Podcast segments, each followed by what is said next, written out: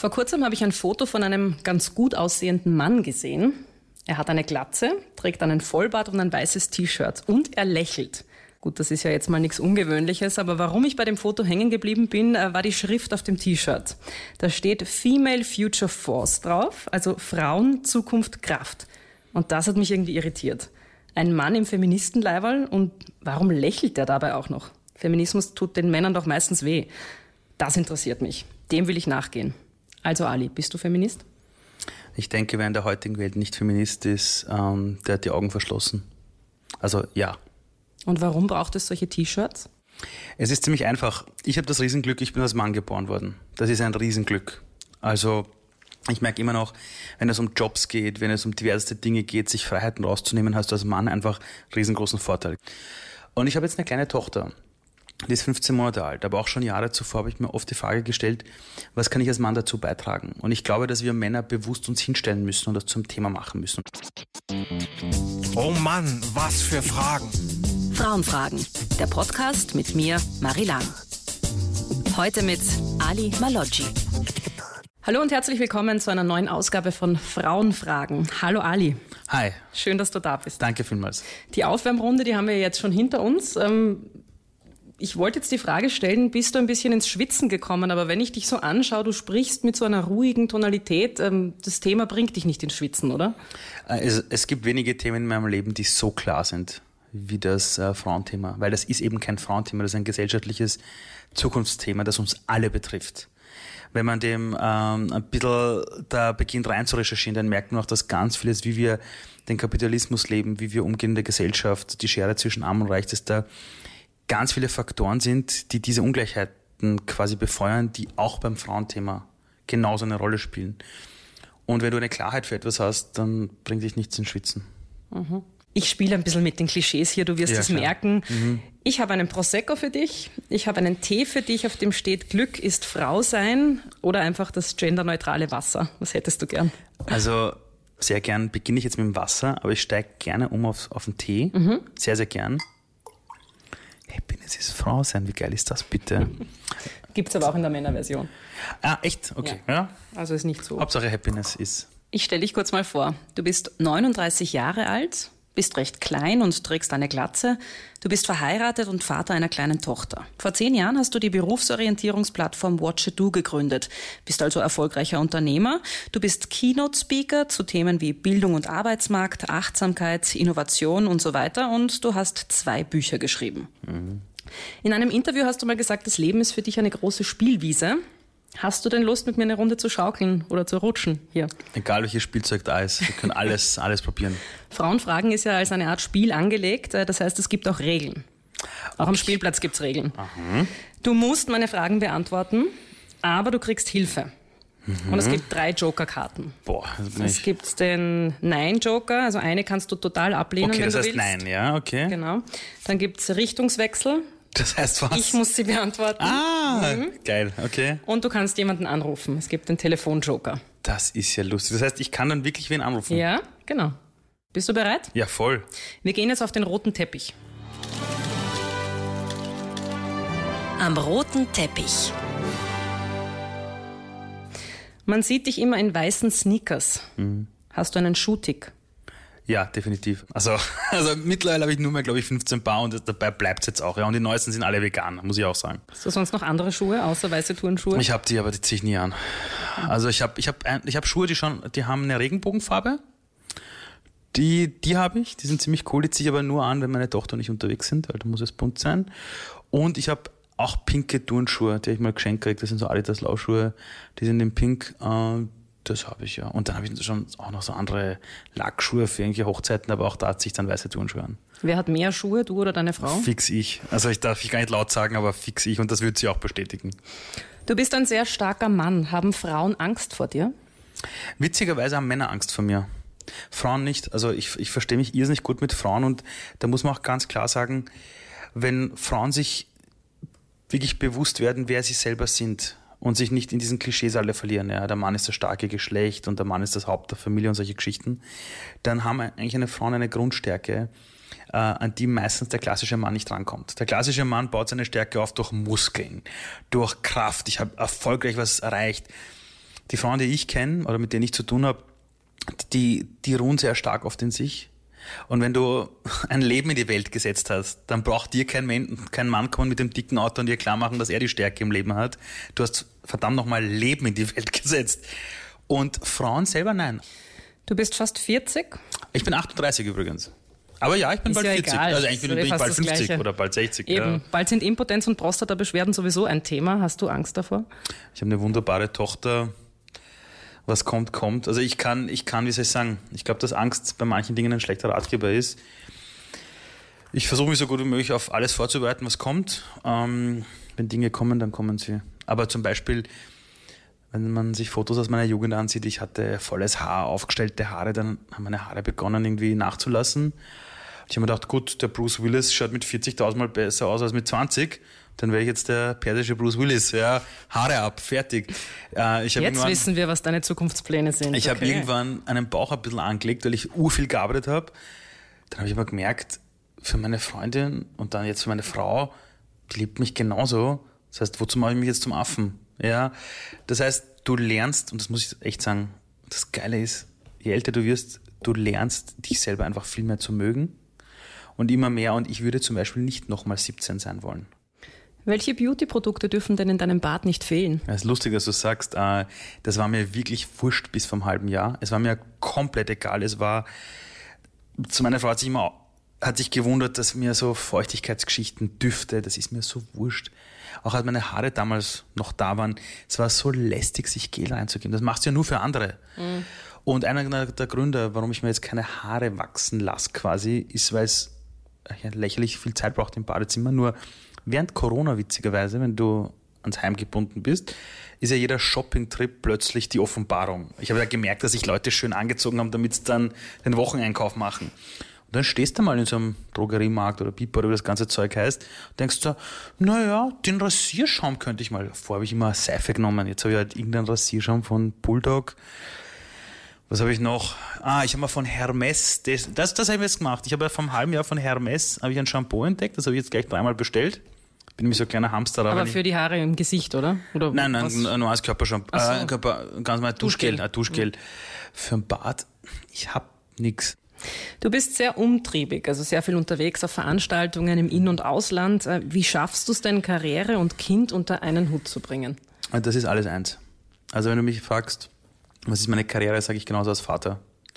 Also Vater sein ist für mich eine Weiterentwicklung meiner Karriere. Ich habe früher, war ich ganz stark trennen, trennen, du musst eine Balance finden, bis ich irgendwann auch durch Gespräche mit Psychologen einfach herausgefunden habe, es gibt im Leben keine Work-Life-Balance. Wir glauben immer, dass alles eine Balance ist und wie das Wasser in einem Glas sich ausgleicht. Nur das Leben besteht aus Wellen und du hast äh, immer wieder Spitzen und dann auch keine Spitzen. Und wenn du versuchst, Dinge zu trennen, zumindest in meinem Fall, hast du ständig ein schlechtes Gewissen, weil irgendwer drauf zahlt. Irgendwer zahlt immer drauf. Und ich habe in meinem Leben echt coole Menschen kennengelernt, auch erfolgreiche, und sie oft gefragt, habt ihr kein schlechtes Gewissen, wenn ihr Karriere macht und nicht für die Familie da seid? Oder ihr seid da für die Familie, aber dann habt ihr ein schlechtes Gewissen gegenüber der Firma? Haben sie gesagt, ja, haben's. Damit musst du leben zu lernen. Und ich habe vor ein paar Jahren gesagt, ich, ich, nein, das will ich nicht, sondern ich mache alles zu einem. Das heißt, letzte Woche hatte ich ein Interview, äh, ein Fernsehinterview, und ich habe gewusst, an dem Tag habe ich meine kleine Tochter bei mir und habe zu denen gesagt, du, ich habe meine kleine Tochter den ganzen Tag, und habe denen gesagt, kann ich sie mitnehmen? Und sie gesagt, ja, sicher. Habe meinen Bruder angerufen, der mir bei einigen Themen hilft, habe gesagt, du kannst theoretisch mitkommen. Falls sie wach ist, kann sie auch im Bild sein, das ist ihnen wurscht, halt ohne Gesicht. Aber falls sie herumquengelt, kannst du sie nehmen. Das heißt, für mich ist das kein Thema. Und ich weiß ganz genau, wenn meine Tochter beginnt zu laufen und auch wirklich stabil auf eigenen Beinen steht. Ich werde bei, in meinem Büro bei euch so eine Spielecke, das weiß ich. Und die soll genauso Teil unseres Lebens sein. Die soll nicht das Gefühl haben, dass ich dann von der Arbeit komme und dann hin. Und ich baue mir schon aktuell meine, meine Welt so, dass ich das nicht trennen muss. Na gut, aber das geht ja im Grunde nur, wenn du nicht angestellt bist, sondern selbstständig. Weil dann kannst du dir das ja bauen, wie du willst, oder? Ja klar, also ich glaube, dass jeder Mensch eine Entscheidung dafür treffen muss, äh, welches Leben du haben willst und du musst dir bewusst sein, welchen Preis du bezahlst. Also das heißt, wenn du selbstständig bist und irgendwas passiert, äh, da gibt es nicht die großartige, wie soll ich sagen, Arbeitslosengeld jetzt dann für dich, sondern dann ist einmal weg. Also als Corona begonnen hat, der Lockdown, sind 70 Prozent meines Jahresumsatzes von heute auf morgen gecancelt worden. Und dann stehst du da und denkst da, Gott sei Dank hast du Reserven in der Firma und privat für ein Jahr. Das habe ich immer in meinem Kopf gehabt, durch meine Existenzängste aus der Kindheit, die ich hatte. Ähm, das ist der Preis, den du bezahlst. Mhm. Das heißt, du musst viel weiter in die Verantwortung gehen für dich selbst und woher auch deine Einnahmen kommen. Dafür hast du aber natürlich auch ein, ganz andere Lebensmöglichkeiten. Das muss man auch sagen. Also das Leben, das ich habe, es ist jeden Tag Arbeit. Also auch wenn ich zum Beispiel sage, meine Frau und ich machen 50-50 und wir machen wirklich 50-50 bei der Kleinen, dann ist das nicht ein Lippenbekenntnis, sondern wir sitzen alle drei Tage vor unserem Kalender und da wird geschoben, da wird organisiert, da wird der, der Freundeskreis eingebunden, die Babysitter, wie machen wir das, wie legt man die Strecke. Also das ist Arbeit, das ist richtig viel Arbeit. Und es gibt schon, also ich kenne auch Familien, die, wo beide angestellt sind, aber beide arbeiten Teilzeit die schauen, dass ihre Lebenserhaltungskosten nicht explodieren. Und indem beide Teilzeit arbeiten und auch bei Arbeitgebern sind, die das Thema verstehen und den Teil ihrer Arbeit home, im Homeoffice machen können, haben die definitiv mehr Freiheit als vielleicht das klassische Modell, wo alle nur arbeiten, arbeiten, arbeiten und sagen, naja, ist halt so, dass es nicht anders geht. Das heißt, es gibt schon Menschen, die sich da Freiräume schaffen. Nur es ist halt extrem schwer, weil unsere Welt ist in keinster Weise, auch 2020, nicht darauf ausgelegt, dass auch nur annähernd die Familie als erstes kommt. Mhm. Wir sind jetzt schon mittendrin im Thema. Mhm. Ich wollte immer so einen Fünferblock machen mit ähm, Fragen, wo ich eigentlich mir immer sicher war, da kommt fix ein Joker. Na, das, das, sind, das sind Fragen zum Leben. Das ist Aber es sind meistens Fragen, die Männer so nicht gestellt bekommen. Ja, weil man Männern auch nichts zutraut in der Welt. Einem Mann traust du nichts zu. Einem Mann traust du erst dann was zu, wenn er ein dickes Auto hat, wenn er eine schöne Frau hat, wenn er dann eine Familie hat oder früher den Baum gepflanzt oder hat Karriere gemacht. Aber ein Mann, der sich hinstellt in den letzten 50 Jahren und sagt, ich bin zu Hause mit meinem Kind, ich arbeite Teilzeit, ich bin glücklich, wenn man einen Garten angelegt, hat auch jederzeit gesagt, du bist kein Mann. Mhm. Also das Männerbild, das wir haben, der Mann des Jahres immer am Cover, ist einer, der grimmig schaut, breite Schultern, irgendwie Millionen verwaltet, die Hände sind verschränkt. Ähm, bei so einem Männerbild, das du hast, traust du ja Männern, Entschuldigung den Ausdruck, einen Scheißdreck zu. Mhm. Aber nichtsdestotrotz, ähm, okay, die Frage mit Karriere, Vereinbarkeit, mhm. Familie und Karriere, bin ich voll bei dir, aber jetzt diese ganze Äußerlichkeit und dieses auf die Zukunft bezogen mit, hast du Angst vor Prostata und dass du nicht mehr mhm. so fit bist und welche Beauty-Produkte und so, mhm. das sind ja, warum also, sollte das überhaupt jemand in der Öffentlichkeit gefragt unter werden? Unter vier Augen reden Männer ständig über sowas. Ja, aber sie werden nie gefragt in Interviews, in Nein. ernstzunehmenden Nein. Interviews wird kein Nein. einziger Mann gefragt. Never ever. Wow, das ist so tolle Haare. Mhm. So, ja. Wie geht's dir dann mit solchen Fragen? Also ich kann dir sagen, in meiner Jugend hätte jemand zu mir gesagt, boah, das tolle Haare, hätte jeder in unserer Schule gesagt, na, bist du schwul? Also ich sage es jetzt absichtlich so. Mhm. Das war so, ja, hallo, was sind das für Fragen? Und Gott sei Dank weichen wir alle ein bisschen auf. Du merkst ja auch irgendwann als Mensch, du bist nicht perfekt. Also ich hatte vor über zehn Jahren einen, einen Burnout, einen ziemlich großen. Und indem ich begonnen habe, laut darüber zu reden und es anderen Menschen zu erzählen, habe ich gemerkt, es tut mir gut, ich brauche nichts verstecken und andere erzählen mir, ihnen geht es genauso mit Druck. Mhm. Plötzlich merkst du, wenn du die Karten auf den Tisch legst, hast du ein besseres Leben. Und wie geht es mir mit den Dingen? Ich habe das Riesenglück, dass ich sehr selbstsicher bin. Und selbstsicher heißt, ich bin mir sicher, dass die Dinge, die ich tue und ich mir selber vertraue, die richtigen sind. Und ich habe relativ früh in meiner Kindheit erlebt, wie das ist, wenn zwei Erwachsene alles in ihrem Leben verlieren. Also meine Eltern im Iran hatten ein tolles Leben, tolle Jobs. Wir hatten wirklich, uns ging es gut. Nach der Flucht aus dem Iran hat mein Vater Wie Flaschen. alt warst du? Also ich war drei Jahre alt bei der Flucht. Mhm. Und dann wächst du heran als kleines Kind in Österreich, zuerst im Flüchtlingsheim, dann in Wien, ziehst ständig um jedes Jahr und ich habe erlebt, wie mein Vater, der im Iran Manager war, in Österreich Flaschen einschlichtet beim Metro. Meine Mutter ist, ist Putzfrau.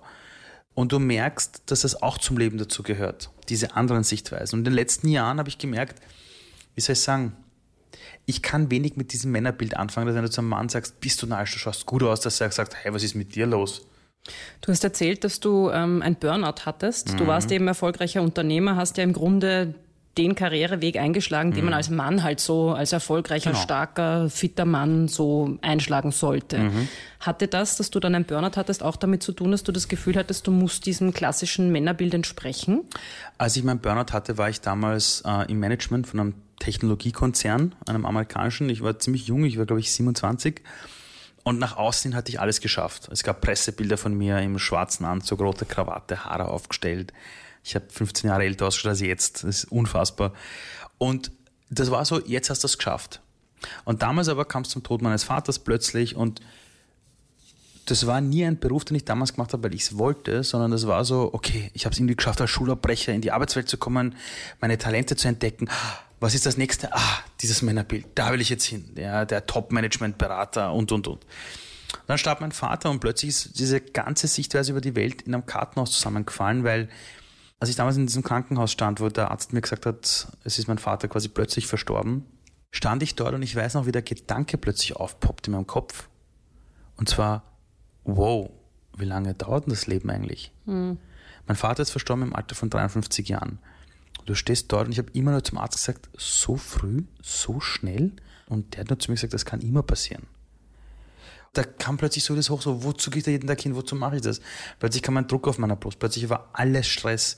Ich konnte mich wochenlang nicht konzentrieren. Ich wurde zuerst mit einer Depression in Krankenstand geschickt, konnte nicht mehr aufwachen. Ich bin nur in Jogginghose rumgerannt. Das klassische Männerbild sieht ja auch nicht vor, dass du als Mann deine Gefühle zeigen kannst, dass du trauern darfst, dass du weinen ja, darfst. Meine Kollegen Und das klingt für mich sehr schwierig, weil wenn du in diesem klassischen ja. Männerbild gerade äh, bist ja. und dann passiert aber ein Schicksalsschlag, wie, was sollst du denn da machen? Meine Kollegen haben immer zu mir gesagt, reiß dich zusammen. Die haben zu mir gesagt, fahr halt zwei Tage auf eine Therme, dann reiß dich zusammen und es ist eh schlimm und so, aber komm Ali, oder gehen wir mal saufen, oder? Wirklich. Die haben, also das war Wahnsinn. Das war, es war für mich Gott sei Dank aber ein Türöffner, der mir gezeigt hat, du bist nicht perfekt, Ali. Du kannst auch in frühen Jahren, wenn das Leben nicht so mitspielt, wie du es willst, komplett zerbrechen, aber du bist immer noch da. Also wenn du alles verloren hast, dann merkst du irgendwie, na, das Leben geht ja weiter. Also ich wache am nächsten Tag trotzdem auf. Und das hat mich dann schon zu einer Verletzlichkeit gebracht, die heute meine größte Stärke ist. Es gibt nichts mehr, auf was man mich heute ansprechen kann, was mir peinlich ist. Mhm. Ich würde äh, gern noch abschließend zu diesem Männerthema äh, auch deine Ursprungskultur reinnehmen. Mhm. Du äh, erwähnst ja sehr oft, dass du Perser bist und ja. spielst da auch mit Vorurteilen und sagst dann zum Beispiel, ja, ja. naja, Perser, die reden immer viel zu lang. Das stimmt auch. Ähm, Perser essen sehr viel und gern. Perser kommen teilweise, ich weiß nicht, ob es bei dir war, aber das habe ich auch gelesen, zu irgendwo zu spät. Immer, genau. Immer. Unter Freunden kommt man immer irgendwann, ja. Jetzt gibt es ja natürlich auch dieses Vorurteil, dass ähm, die Männer im Iran Patriarchen sind, die Frauen mhm unterdrücken.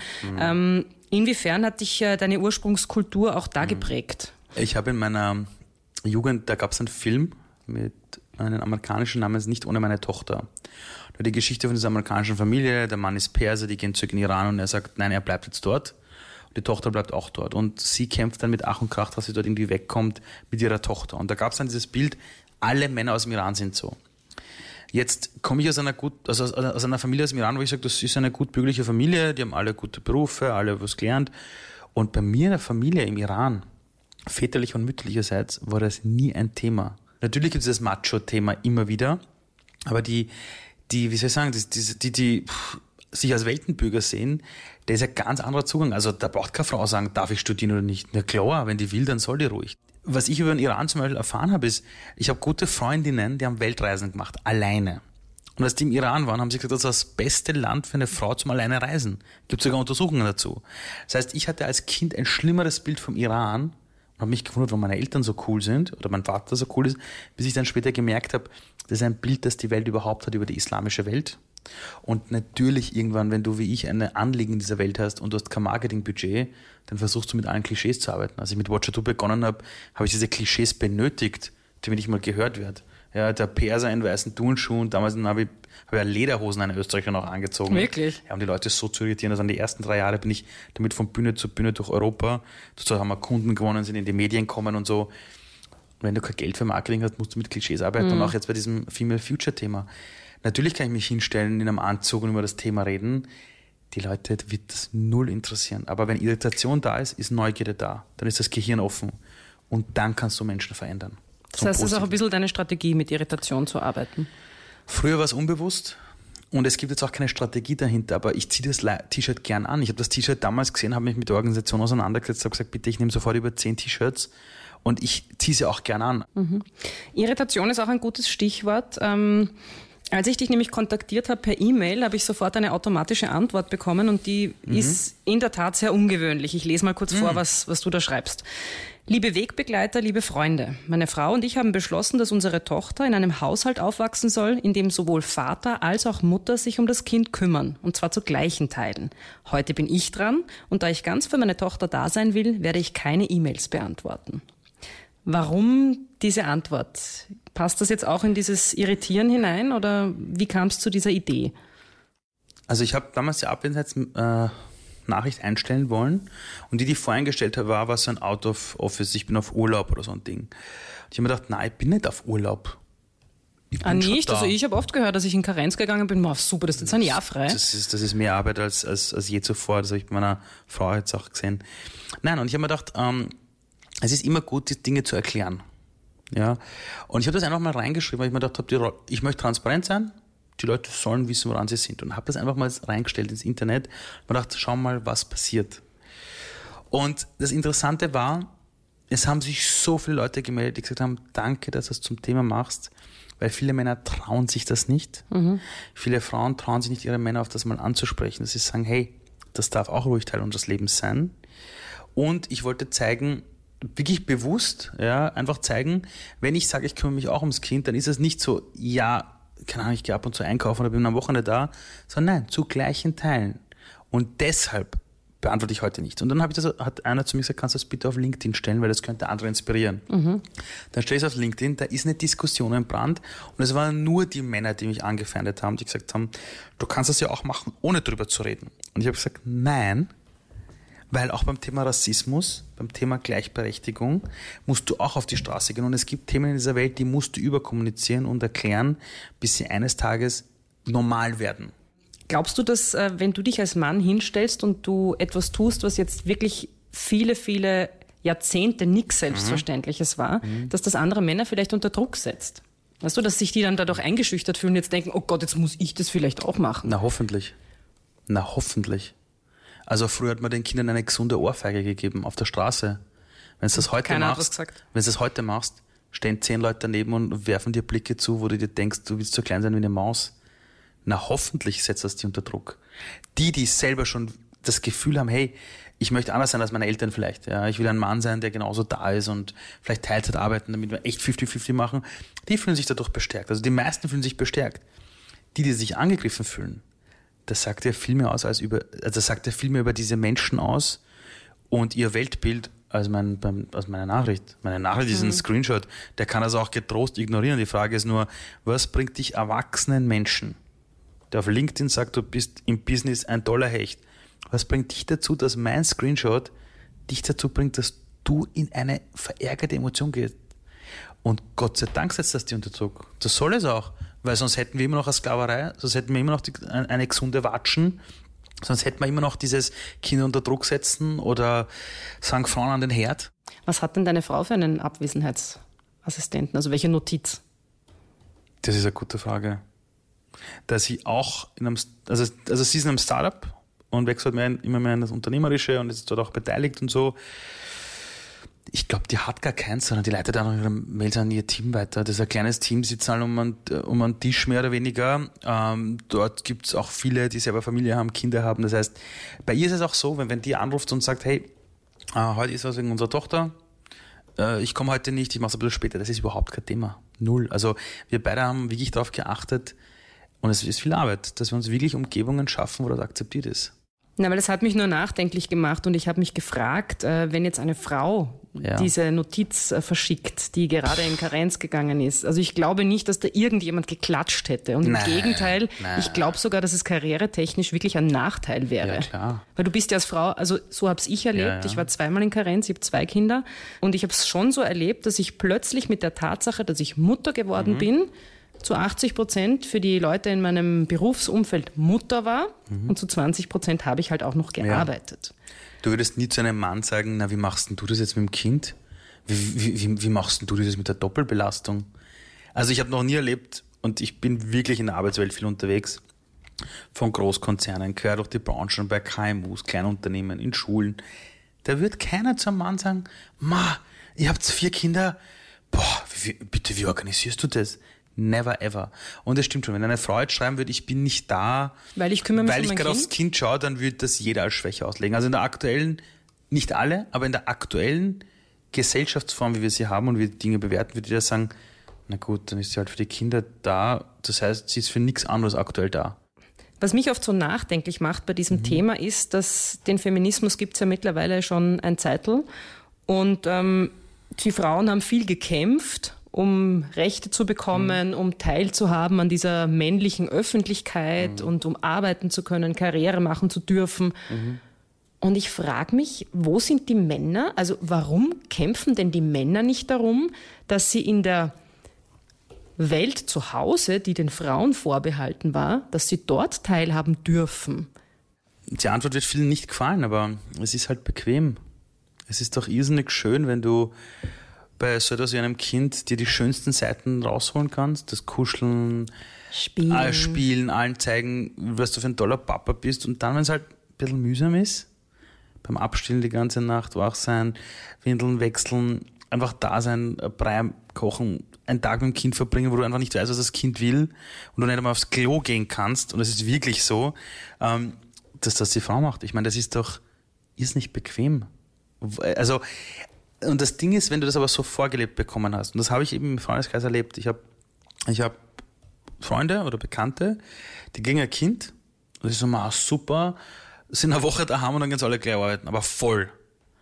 Und, du- und du stehst daneben und denkst, mir wird das Herz zerreißen, dieses, diesem, nicht bei diesem Wesen zu sein, wenn es heranwächst, ja, oder einfach, oder auch meine Frau zu unterstützen, weil ich meine, der hat neun Monate lang ein Lebewesen in sich aufwachsen gehabt, ihr Energievorrat ist im Keller, ja, die hat so viel gegeben, die hat gegessen für zwei de facto, dann, dann kam die Geburt, das ist wieder eine, eine Urgewalt, ja, unserer Natur, und dann sagen, so, ist das Kind da? Und jetzt geht es eigentlich nur mehr darum, wie machen wir den Haushalt, ja, aber ich gehe arbeiten. Ja. Das ist etwas, wenn du nicht diese emotionale Bindung hast und nicht vorgelebt bekommen hast, wie wichtig es ist, dass eine emotionale Bindung da ist beim Kind, dann gehst du auf diese Bequemlichkeitsschiene und dann denkst du gar nicht dran, dass du das erkämpfen musst. Bei mir war es schon so. Ich habe wirklich zu meiner Frau manchmal gesagt, hey, jetzt lass mich endlich auch. Und sie hat sich dabei ertappt, wie sie bei einigen Dingen oft gesagt hat, nein, nein, ich mach schon. Ja, das heißt, ich war wirklich, witzigerweise, dass du es gerade erwähnst, ich habe wirklich bei einigen Dingen kämpfen müssen und habe gesagt, lass mich das jetzt machen. Und es gibt aber viele Männer, die das so nicht sehen. Die, die wachen erst später auf. Vor der Geburt meiner Tochter haben mir Väter gesagt, Ali, die ersten zwei Jahre, das Kind, das will eh nur bei der Mutter sein, ja. Die ersten zwei Jahre, da bist du halt einer von vielen. Oder die ersten sechs Monate. Das ist kompletter Schwachsinn. Du bist genauso voll da. Also, also du kannst genauso Bindung aufbauen. Also das ist, das sind so Glaubenssätze, wo ich wirklich sagen muss, ich hatte halt einen Vater, der, wenn wir ins Bett gegangen sind als Kinder, ist er zu uns gekommen zum Bett und hat uns Geschichten vorgelesen und ist von, vom Bett meines Bruders zu meinem Bett hin und her gewandert und hat uns einmal mir den Rücken gestreichelt, dann ihm den Kopf. Er war der, der uns ins Bett gebracht hat. Ja. Da war eine starke emotionale Bindung da. Wenn du das erlebt hast und ein Kind wird geboren, in der Sekunde weißt du einfach, dass du das nicht auslagern kannst an deine Frau. Aber wenn sie es doch so toll macht, und das ist ja auch in der Natur der Nein, Frauen, dass die das auch besser Also können. bei mir ist es ne? so, mir fehlt, ja, es kann schon sein, dass bei einigen Dingen die Frauen vielleicht ein bisschen mehr Gespür haben am Anfang. Ich weiß es nicht, aber äh, das schließt sich nicht aus. Also ich Aber glaubst du, ist es wirklich so? Weil ich habe das jetzt überspitzt Nein, gesagt, ich nicht, weil ich ja, das auch aber- oft gehört habe. ja, ich glaube es nicht. Und ja. es ist ein bisschen so wie, äh, nur weil ich eine Frau bin, kann ich bügeln. Ja, Das ist ja auch nicht in meinen Genen Ja, was du meinst. weißt du, was ich meine? Ich, ich gebe dir ein Beispiel. Ähm, ich habe immer gehört, naja, wenn das Kind in der Nacht schreit, es braucht halt die Brust der Mutter. Ja, es ist halt so. Wenn es hart auf hart kommt und die Kleine schläft nicht ein, bin ich der, der schafft, die richtigen Knöpfe zu drücken, damit sie einschläft. Ich, ich sag's mal so, ich habe ein ganz anderes Bild, nämlich vom Vatersein. Ich habe mir, als ich erfahren habe, dass meine Frau schwanger ist, die Frage gestellt, auf was will ich meine Tochter in dieser Welt vorbereiten? Ich will jetzt sicher, ich will sicher keiner sein, der ihr eine Million vererbt oder so. Die soll sich das bitte selber arbeiten. Aber ich möchte, dass sie ein Mensch ist, der das Gefühl hat, weil ich eine Frau bin, habe ich nicht diverse Einschränkungen, nur weil ich eine Frau bin. Und ich habe mir gedacht, wie schaffe ich das? Indem sie von Tag Null erlebt, was es bedeutet, wenn du nicht aufgrund deines Geschlechts Dinge tust, sondern weil es dir wichtig ist. Und das ist das, was mich antreibt. Und wie versuchst du das jetzt im Alltag? Es ist ein Experimentieren. Es gibt ab und zu Phasen, wo ich einfach sage, ich kümmere mich in der Früh um meine Tochter. Also das heißt, wenn die zwischen fünf und sieben aufwacht, dann bin ich der, der mit ihr spielen geht, Windeln wechseln, das alles macht. Und ab und zu ist meine Frau. Das heißt, wir haben nicht die eine Sache, wo wir sagen, das macht nur die Mutter, das macht nur der Vater, sondern wir wechseln uns da ab. Ja, komplett. Ja, es gibt dann Phasen, wo ich zwei Tage bei ihr daheim bin und dann gehe ich mit ihr zum Kinderspielplatz, zum Indoor-Spielplatz irgendwo im 17., wo nur Frauen sind und ich bin dann der einzige Mann dort. Und wir versuchen einfach, wie soll ich sagen, uns einfach die Arbeit aufzuteilen. Das heißt, die Kleine, die sieht auch, dass ich dann den Geschirrspüler ausräume und einräume und ich bereite dann den Brei vor und ihr Apfelkompotterl und ich gehe genauso dann einkaufen und stehe dann dort und, und, und mache ein Super. Das heißt, wir sitzen nicht da und sagen, pass auf, Schatz, das ist deine Arbeit, das ist meine, sondern das, was anfällt in der Woche, teilen wir uns auf zu gleichen Teilen, so gut es geht. Und manchmal springe ich ein, manchmal springt meine Frau ein. Das heißt, meine Tochter hoffentlich wächst auf in einem Haushalt, wo sie einfach sieht, es gibt Aufgaben, die sind zu erledigen. Und wer halt gerade da ist, der macht das halt, ne? Du hast auch ein T-Shirt getragen, das habe ich auch zu Hause im Schrank, ähm, auf dem steht drauf, The Future is Female. Ja. Und ich habe das auch immer mit so einer Haltung getragen, ja, genau, und wir Frauen und wir vorwärts mhm. und wir schaffen das. Und dann habe ich eine Kritik zu diesem T-Shirt gelesen, die mich sehr nachdenklich gemacht hat, mhm. weil das in die Richtung geht, die ich auch versuche mit diesem Podcast eben nicht zu machen. Mein Credo ist ja immer, wir schaffen es nur miteinander. Es braucht den Mann und die Frau, weil es ist kein Gegeneinander. Es sollen nicht die Frauen plötzlich mhm. genauso sein, wie die Männer früher waren und wir unterdrücken euch jetzt. Komplett richtig. Und The Future is Female war dann für mich so ein, verdammt, ähm, es geht vielleicht ein bisschen in die falsche Richtung. The also, Future is Human vielleicht, oder? Ich na, andere nicht. Frage. Äh, ich stelle ich stell mal eine Gegenfrage. Ist das ein Joker? ich habe eigentlich gar naja, keine Frage gestellt. Nein, ich habe eine Gegenfrage nämlich. Okay. Oder, oder ein Gedankenmodell. Und zwar ist das Gedankenmodell. Also das T-Shirt getragen hast. Und dann hätte ich zu dir gesagt, hey, ist es aus deiner Sicht einfach wirklich wichtig, dass wir das alle gemeinsam machen? Was wäre deine Antwort gewesen? Natürlich. So. Das heißt, du hattest ein T-Shirt an, obwohl dein Grundanliegen jetzt auf den ersten Blick nicht mit der Ausrichtung des T-Shirts zusammengepasst hätte, oder? Mhm. So. Ich sehe das ja genauso, dass es nur gemeinsam geht. Ich halte auch, muss ich jetzt ganz ehrlich sagen, nichts nur von reinen Frauennetzwerken, weil das ist schon wieder, wir separieren uns, oder von einer Frauenbeauftragten, weil das hört sich so an, als hätten die Frau ist das Problem, jetzt müssen wir uns leider um die Frau, oder Frauenförderungsmaßnahmen, wir haben strukturelle Probleme, ja. Mhm. So. Nur es ist manchmal wichtig, dass du etwas zu einem Thema machst, das bis dato Jahrhunderte weggedrückt worden ist. Früher war das Bild, jemand, der uns in die Zukunft leitet, ist ein Mann. Das heißt, du musst bewusst mit diesem Gegenpol herkommen, weil dann hast du eine Diskussion. Mhm. Und wenn jemand dann mit dir drüber redet und dir die Kritik gibt und, und du sagst, ja eh, ich bin eh fürs Gemeinsam, das ändert ja nichts dran. Also du bist jetzt die, die, wahrscheinlich die letzte Person, die rausgeht und sagt, Männer böse, Männer böse, ihr seid eben. Ja? Ich genauso. Nur du musst diese Akzente setzen, damit es einem Thema wird, damit man darüber redet, damit das aufbricht. Das Beste zum Schluss. Welche Frauen haben dich denn in deinem Leben am meisten geprägt? Das ist eine gute Frage. Ähm, in erster Linie haben mich echt Männer geprägt, wie die mit Frauen umgegangen sind. Da gab es ganz viele. Aber welche Frauen haben mich geprägt? Wie ich mich nicht entziehen konnte, ist meine Mutter. Die ersten 17, 18 Jahre meines Lebens habe ich dafür gehasst. Auch die ersten 25 wahrscheinlich. Mhm. Lauter Streitereien, Probleme, Mama, nein, hinher. War sie eine strenge Mutter oder? Mhm, war sie war Problem? dann streng, wenn es notwendig war. Mhm. Sonst, äh, aber, und ich habe äh, immer rebelliert zu Hause, ja, und ich hatte auch nicht ein Vorbild als Vater, wo ich mich festhalten konnte, weil der war schwer krank und auf der Baumgartnerhöhe mit Depressionen. Erst mit 30 habe ich begonnen, meine Mutter zu schätzen, richtig zu schätzen, weil ich einfach gemerkt habe, hey, was die auf sich genommen hat, damit wir, also uns Bildung wichtig ist, was die auf sich genommen hat, damit ich immer das Gefühl hatte, ich schaffe alles. Ich habe mich mein Leben lang gefragt, warum habe ich das Gefühl, ich schaffe alles, was ich will? Mhm. Bis ich gemerkt habe, dass sie in sehr jungen Jahren immer zu mir gesagt hat, wenn du willst, Ali, dann schaffst du alles. Das hat sie gebetsmühlenartig mir erzählt, bis es meine Wahrheit wurde. Also wurscht, was ich für Mist gebaut habe. Ich hatte immer das Gefühl, das wird schon. Und dann eine Frau, die mich wirklich inspiriert hat, ist Anusha Ansari. Das ist eine Perserin, die im Iran Unternehmerin ist. Und das ist die erste Frau, die als Privattouristin im Weltall war. Mhm. Da habe ich auch von ihr damals erfahren. Und die hat als Kind, da war sie nicht mal zehn Jahre alt, eine Zeichnung gemacht von, von der Erde und einem Raumschiff und hat immer gesagt als Kind, in diesem Raumschiff werde ich mal sitzen. Die Erde von oben sehen. Und die hat sich, die hat alles gemacht, um da hinzukommen, hat immer auch gemerkt, gut, dann muss ich wohl Unternehmerin werden und mein eigenes Unternehmen haben. Ist in die USA gegangen, hat ihr Unternehmen gegründet, dann hat sie das Ding verkauft für hunderte Millionen, damit sie es sich leisten kann, die erste Weltraumtouristin im Weltall zu sein. Und Weil was beeindruckt dich da genau, dass sie so über ihre Grenzen gegangen ist oder dass sie Grenzen gesprengt hat?